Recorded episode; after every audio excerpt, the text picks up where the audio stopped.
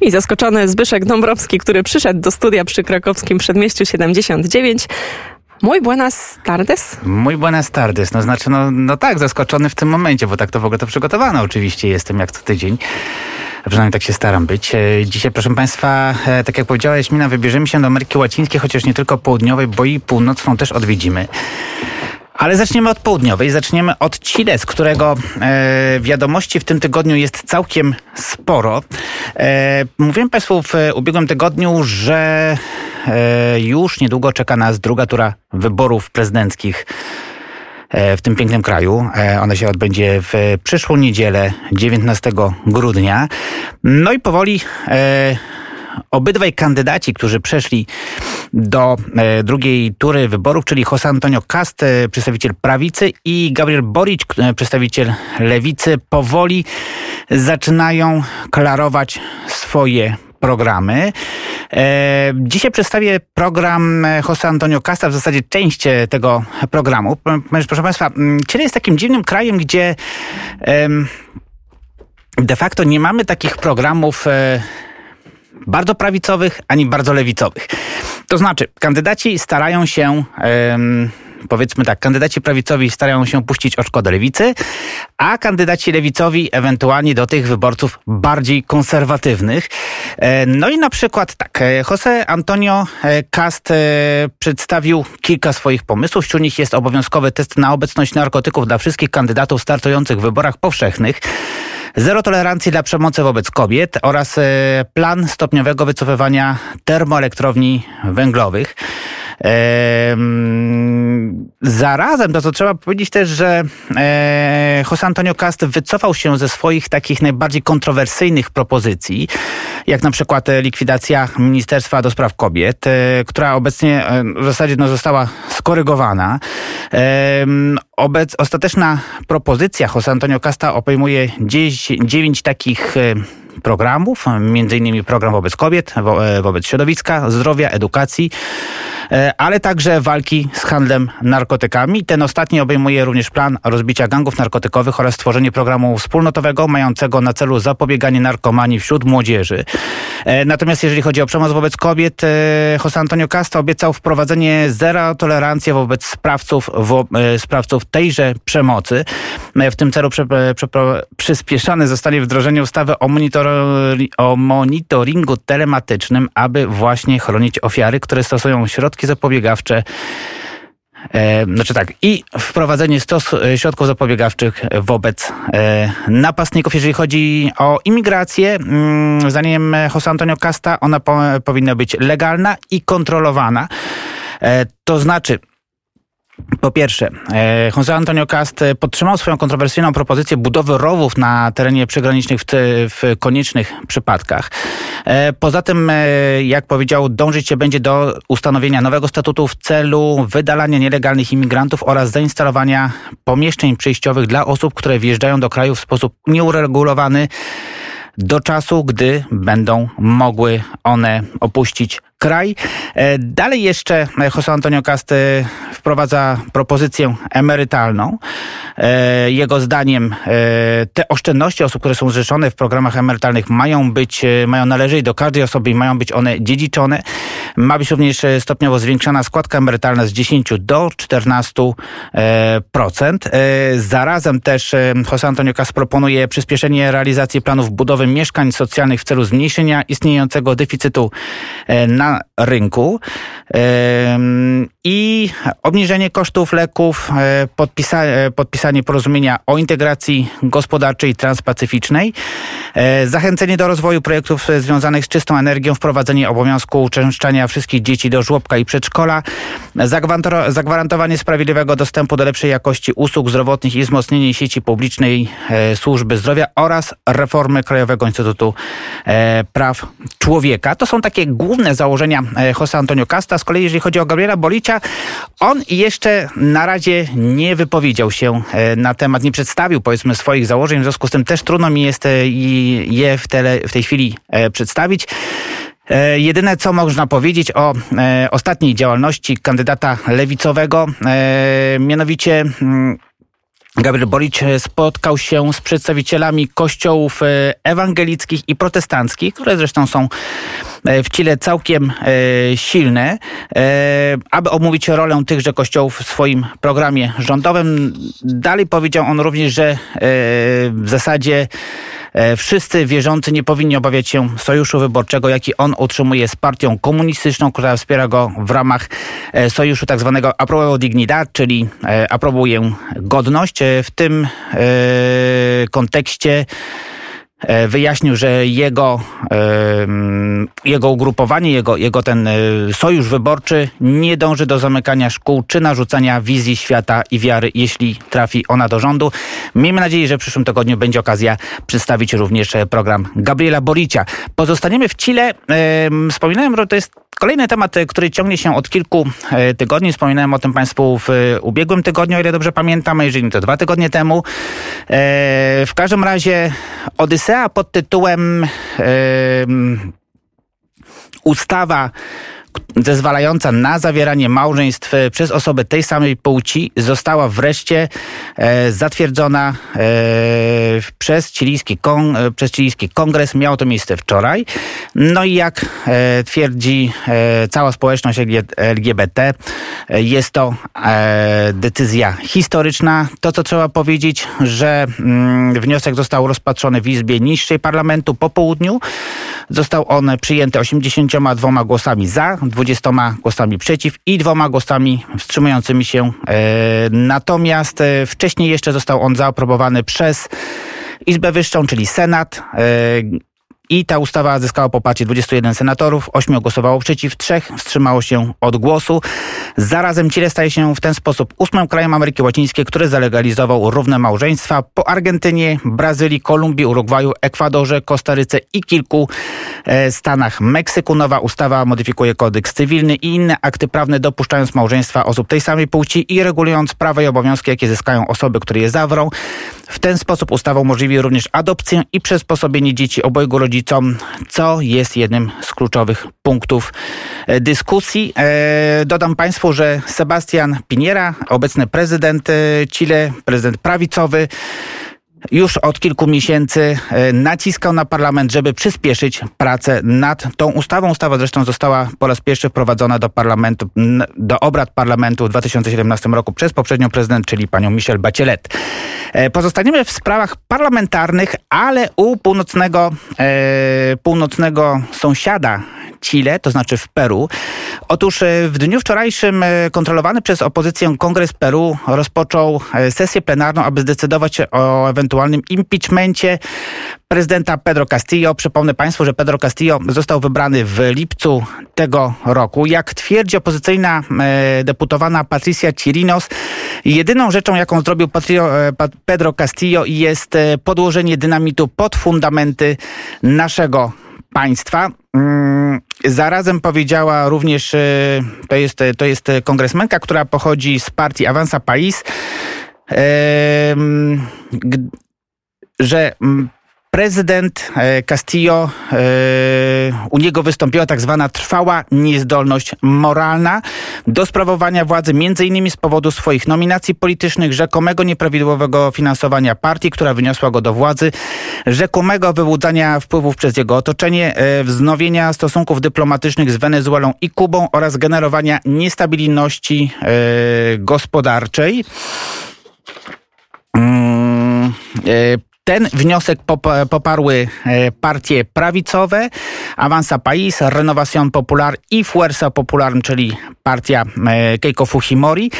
Ja już teraz, że tak powiem, skrócę tę całą informację. E, powiem tylko tak, że ostatecznie Pedro Castillo póki co e, może cieszyć się, że jednak zostanie na swoim e, prezydenckim e, urzędzie, ponieważ okazało się, że pomimo wszystkich jego grzeszków i pomimo tego, że opozycja stara się go jednak z tego stołka wysadzić, co zresztą, proszę Państwa, jest no nie chcę oceniać Pedro Castillo, bo no, nie ukrywam, nie, nie, nie, nie leży mi on za bardzo politycznie, e, chociaż no, na pewno jest lepszy niż Keiko Fujimori. Natomiast no, kolejne wysadzanie kandydata, e, czy kolejne wysadzanie, no przepraszam, prezydenta e, w Peru bo to jest bodajże chyba piąte na przestrzeni kilku ostatnich lat, w związku z tym tak naprawdę, tak naprawdę no, nie ma chyba zbytniego sensu. W każdym razie, jak oświadczyła szefowa kongresu, pani Maria del Carmen Alba, wniosek o wakat prezydencki nie został przyjęty. Zyskał on jedynie 46 głosów za. Do przyjęcia były potrzebne 52, 76 osób zagłosowało przeciw, cztery osoby wstrzymały się od głosowania. No i przenieśmy się teraz do, mm, do Ameryki Północnej, a dokładnie do Meksyku. E, I do ciekawego projektu meksykańsko-kubańskiego. Otóż Meksyk ogłosił otwarcie swoich stypendiów na studia medyczne na Kubie w naborze na lata 2021-2022 od najbliższego poniedziałku do 17 grudnia. E, to jest taka oferta, w zasadzie wznowienie programu, który miał miejsce również w tym roku. To jest e, oferta tysiąc, tysiąca stypendiów w celu E, studiów specjalizacyjnych na Kubie. Przypomnę Państwu, że pomimo wszystkich rozmaitych grzechów i grzeszków, e, jakie, mm, o, o jakie można po, e, posądzić Kubę, rząd kubański i Kubańczyków, reżim kubański, może powiedzmy tak, bo jest to reżim niedemokratyczny jednak, o czym trzeba wspomnieć, to na Kubie, proszę Państwa, mamy najlepszych medyków w całej Ameryce Łacińskiej. I to się nie zmieniło, proszę Państwa. Ale to, co ciekawe, że mimo tego, że ten program, y, który miał w tym roku również y, swoją pierwszą edycję, oferował on tysiąc osób, zgłosiło się zaledwie na niego tylko 184 y, specjalistów. Tymczasem nowy program oferowany przez Narodową Radę Nauki i Technologii Meksyku, czyli tak zwana CONACYT, zapewnia wsparcie dla pracowników służby zdrowia z tego kraju, kraju, którzy chcą podjąć zaawansowane studia na wyspie w pełnym wymiarze godzin, trwające 3 lata i specjalizujące się w patologii anatomicznej, higienie i epidemiologii intensywnej terapii i medycynie ratunkowej, okulistyce oraz patologii e, klinicznej. Tak jak wspomniałem, ten program okazał się być fiaskiem. Ja podnoszę rękę i dlatego, ale nie, nie, dlatego, żeby już kończyć, tylko jedno pytanie co do tych lekarzy, kubańskich lekarzy. Dlaczego są oni jednymi z najlepszych? Bo to jest też bardzo ciekawe. Dlatego, że, że rzeczywiście te studia na Kubie, znaczy powiem szczerze, nie wiem, to będę musiał sprawdzić, e, dlaczego rzeczywiście te studia są tak dobrze prowadzone, ale one są rzeczywiście bardzo dobrze prowadzone. No i po, tak jak ja pamiętam, jak pierwszy raz wybierałem się na Kubę, mój kolega powiedział tak, no do kraju, naprawdę nie musi się martwić o swoje zdrowie, bo tam są naprawdę najlepsi lekarze w całej, całej Ameryce Łacińskiej. Leków nie ma, ale lekarze są najlepsi. I rzeczywiście, e, o czym zresztą też chciałbym tutaj wspomnieć, e, w tej chwili Kuba, zresztą no w tej chwili, no od paru lat generalnie reżim kubański prowadzi, no można powiedzieć, taki e, biznes medyczny. Może nie tyle, że leczenia, ale eksportowania swoich lekarzy, tak zwanych misji medycznych, e, zwłaszcza do Ameryki Łacińskiej, zresztą za które e, zbiera całkiem spory pieniądz. Teoretycznie te pieniądze powinny trafić do kubańskich medyków, no bo oni są zatrudnieni przez, przez no załóżmy to zaprzyjaźnione kraje. Zresztą nawet, o ile dobrze pamiętam, to medycy kubańscy trafiali nawet do Europy. Nie mówimy tutaj o krajach wschodniej Europy, ale nawet takich krajów jak Austria. Reżim kubański inkasował za nich naprawdę bardzo, bardzo duży pieniądz, natomiast ci lekarze dostawali no może 10% z tego, co, e, z tego, tego całego wynagrodzenia. Reszta trafiała do kieszeni e, rządu. I zresztą to, co tutaj też trzeba wspomnieć, że rząd meksykański za każdego stypendystę płaci rocznie od 9 do 14,5 tysiąca dolarów oraz wspiera jeszcze y, każdego stypendystę kwotą 1100 mm, dolarów no, na, na, na życie, na wsparcie ekonomiczne powiedzmy y, na Kubie. No to jest też bardzo ciekawe. Ja tu jeszcze tylko pozwolę sobie dać to, czym mówisz, to oczywiście jest, y, jest taki swoisty paradoks, ale co do tych kubańskich lekarzy, faktycznie oni mieli bardzo duże doświadczenie też w walce z ebolą i w ogóle w walce z wirusami, jeżeli chodzi o takie biedniejsze, biedniejsze części świata. Tak samo sprawnie poradzili sobie właśnie z koronawirusem. Są no pojawiają się takiego, no tu jeszcze można tak, ale, ale wprowadzali, pojawiają się takie głosy, że to jest też taka medycyna, która w dużej mierze opiera się na, na pewnych naturalnych praktykach. Czyli jest taka mądrość też ludowa w tych lekarzach, której często, bo oczywiście nie chcę negować e, rozwoju medycyny i tego wszystkiego, co za tym idzie, ale mamy też tą drugą stronę ciemną, czyli wielkie koncerny farmaceutyczne. To, że lekarze dziś faktycznie przepisują antybiotyki na wszystko, co się da, antybiotyki, które często obniżają e, bardzo mocno naszą odporność. No i znane są są też, prawda, powszechnie myślę wszystkim praktyki, które są stosowane no, przez wielu lekarzy też w krajach rozwiniętych, niestety, tak? To jest też ta ciemna ja... strona o... Tak, e, na pewno. Natomiast tak, no jeżeli, jeżeli chodzi o walkę z koronawirusem, no rzeczywiście pojawiły się szczepionki, które też nie wiadomo, czy są skuteczne. To jest pierwsza sprawa. Oczywiście, no tutaj, no, znaczy powiedzmy tak, Kuba i tak jako państwo izolowane de facto od wszystkich e, i tak musiała wypracować jakiś swój system. I na pewno ten, e, to na pewno o czym tutaj mówisz, zresztą no, Kuba też miała jakieś tam pewne swoje wpływy w krajach właśnie, nazwijmy to brzydko, trzeciego świata. I zapewne oprócz wysyłania swoich oficerów w celu e, szkolenia e, miejscowych armii, zaprzyjaźnionych armii, oczywiście le lekarzy też wysyłała i zapewne też dawali sobie radę. I to jest też prawda.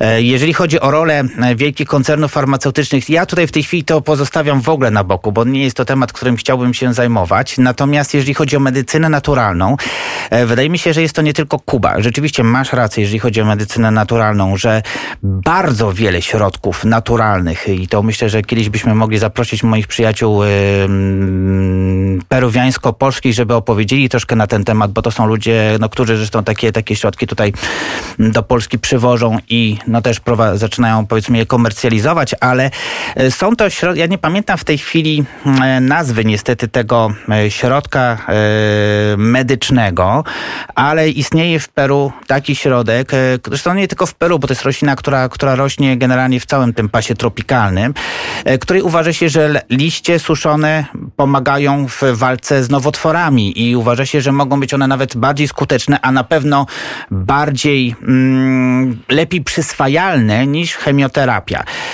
w związku z tym na pewno z tą medycyną naturalną to jest prawda i na pewno istnieje mnóstwo e, środków, które mogą pomóc chorym na rozmaite choroby co zresztą też tutaj powinno wzmocnić naszą czujność i e, opiekę dla e, środowiska naturalnego, między innymi niewycinania lasów amazońskich, bo tam naprawdę znaleźć mogą się rozmaite rośliny. Skoro już jesteśmy w Amazonii, to ja jeszcze tylko, e, ponieważ Amazonia stanowi również południową część Wenezueli, o czym pewnie nie wszyscy wiedzą.